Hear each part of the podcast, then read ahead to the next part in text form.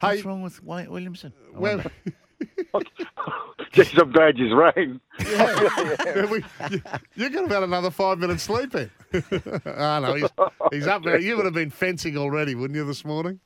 Well, I'm, I'm, I've had to pull over. I'm halfway to the farm now, and I've Yeah. had to pull over to accommodate this call. So, you know. Good So on you. push But on, when the great Paddy Welsh, when the great Paddy Welsh uh, beckons, I come. That's as simple as it is. Hey, just very quickly, and uh, we- we'll get to Vegas and you know Bronx and all that sort of thing very shortly. But we just had Kyle Feldt on. He's eight shy of his two hundredth, and uh, you know one team player. You of course played two fifty odd for the Bronx, and he said he, he he's really looking forward to that because he becomes a life member, and it's something that he's really really proud of. It- It's a big milestone for a footballer, isn't it? Two hundred games. It, it is, Paddy, but it's also when you do it at one club. Um, Yeah. it's a, it's a just reward for people who are loyal, I think. Um, and okay, um, a lot of players jump around clubs in the way things are now, but to to have played at a club where you played that many games and they afford you the the honour that it is to be a, a you know a life member of anything, uh, it's massive. And it's one of the things I'm like like I was lucky with my footy career and fell into a good era with a good club and all the rest of it. But to have played that long, but then get then get a life membership, it's something you get to carry with with the rest of your life. It's one of the it's one of those. It's a very tangible thing, but it's not thing that players think about as much anymore.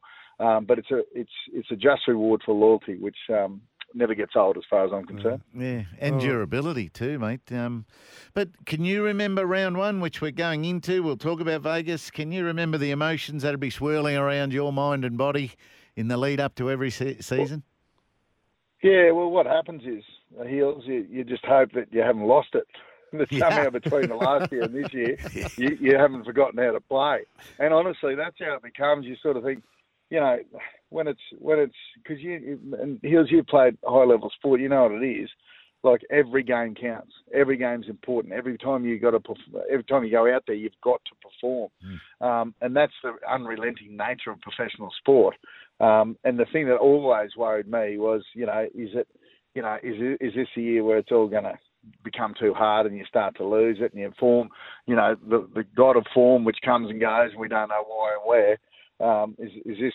Am I going to get visited this year and it's not going to be? I'm not going to be able to play properly. So I always used to worry enormously about it, and, and I love getting into the season where you know, and you start to go to go back to work if you like, and it takes the, Yeah. the uncertainty out of it, and you're just doing what you do. All right, mate. Well, you've, you know, we've got teams on the ground over in Vegas. What's your take on it? The, the NRL are committed long term. They're in for five years minimum. Um, how, how do you, how do you, t- what's your take on Vegas? Well, Paddy, I think if you if you always do what you've always done, you always get what you always got. So if we don't attempt to do new things, well, well where will we be? We'll just be where we are. So so to move forward is, is always the key.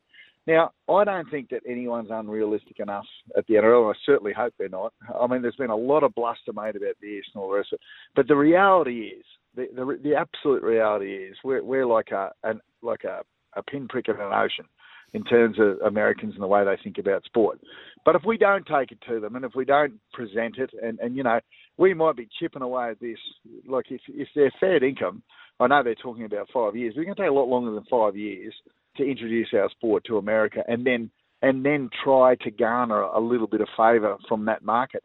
And as Peter V'landys keeps pointing out, you don't need a heap of it.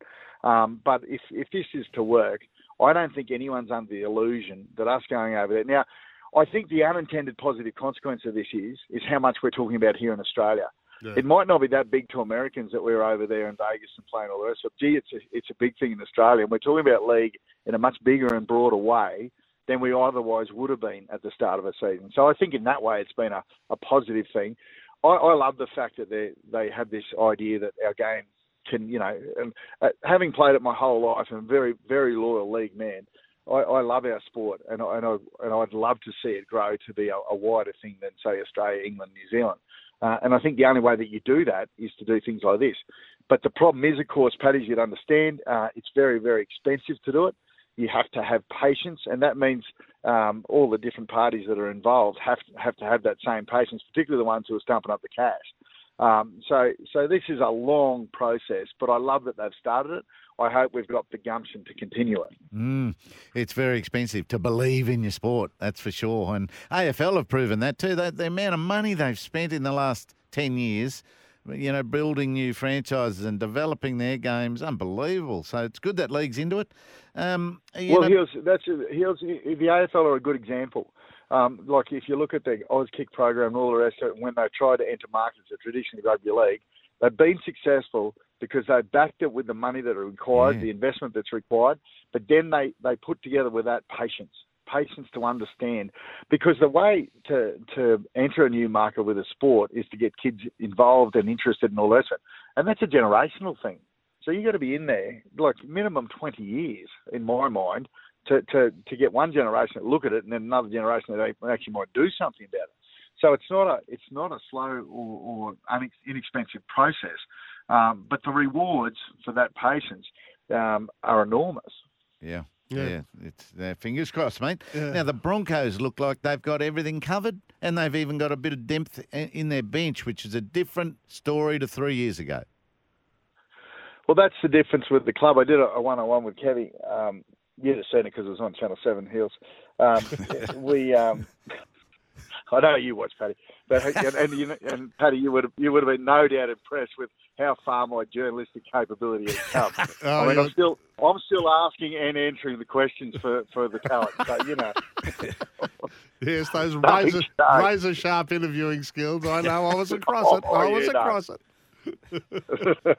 no, um, and, and, and this is what it, it occurred to me. The, the, real difference with the Broncos now, and where you know Kevy and his, and no doubt all the people who are behind Kevy as well, we're there to be congratulated, is that made us a club of choice again, and that was always that was always the Broncos thing. You know, we, we didn't have to, you know, any of the good kids that were coming through Queensland, um, we'd get them because they, you know, they wanted to come to the Broncos because we were that club. Well, we're that club again now and and you can you know the, the Reece Walsh's and Selwyn Cobbos of this world and Payne Haas's are, are, a huge part of that because they're they're you know marquee players who, who, young players aspire to to be and look up to, and so that means that that people want to be at our club. So and you know, and talking to Kevin the other day, so we're seeing all we're seeing the, the benefit of that right now. But the, the further benefit that you allude to, Heals, is in behind that is a is a like a team of young players that we haven't even heard of yet, who are going to be that next generation mm-hmm. of stars that are at our club, not somebody else's club. That's what happened in those years that we were in the wilderness. Uh, there was there was probably three or four, maybe even five seasons of those young players who were coming along, who went to other places yeah. and didn't come to us. But now in the in the last three or four years, and this is the thing, this thing's been building for a bit. Yeah, yeah, we had the, that great success last year, and, and you know went with an into the grand final victory. Um, but building behind the scenes has been um, this recruitment um, and retention process, which has got back to what the Bronx always had, and so therefore we have that depth. And if we get some injuries and different different things this year, we're going to have something to go to, and and um, likely as not, we'll unearth um, the next Selwyn Cobbo or, or Reece Walsh, and, and that's that's when you get your club back on a long term successful sort of um, trajectory. Look at you go mentioning two backs. You hate backline players. You hate them. I know, but I know, I know, Paddy. But I'm trying to I'm, like I'm trying to broaden my horizons. anyway, uh, well, next next it's not in, it's not working. Next interview you do, you'll be back to Piakura by you know within five minutes. But he he, he apparently is looking fantastic and everyone must be pleased that medial ligament uh, hasn't been too damning. Yeah, no, I mean this is this is the thing about um, trials and pre-season and all things that that go on. Um, it's it's a heart and a mouth sort of time where you hope you just get you get because funnily enough, you know a lot of injuries happen at this point in time because you're not used to week in week out playing. And somehow once you once you get into the groove, you can get past the first couple of rounds. Generally speaking, you know, barring obviously um, cataclysmic events, generally speaking, you get into a bit of a groove, mm. um, and injury seems to leave you alone. But you've got to, you've got to get over the hump of the early part of the season. So that's what coaches worry about this time of year. And you know, um, and already there's been a, a few injuries, particularly uh, uh, with the Dolphins.